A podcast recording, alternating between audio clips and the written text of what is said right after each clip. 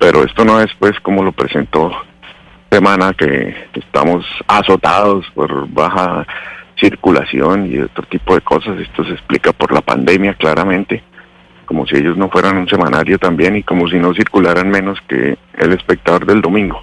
Pero bueno, eh, algunos ven la competencia así. Nosotros estamos tomando decisiones hacia el futuro del periódico y sabemos desde hace un buen tiempo decidimos que éramos primero digital y hemos venido en esa transformación desde hace mucho tiempo con muy buen éxito.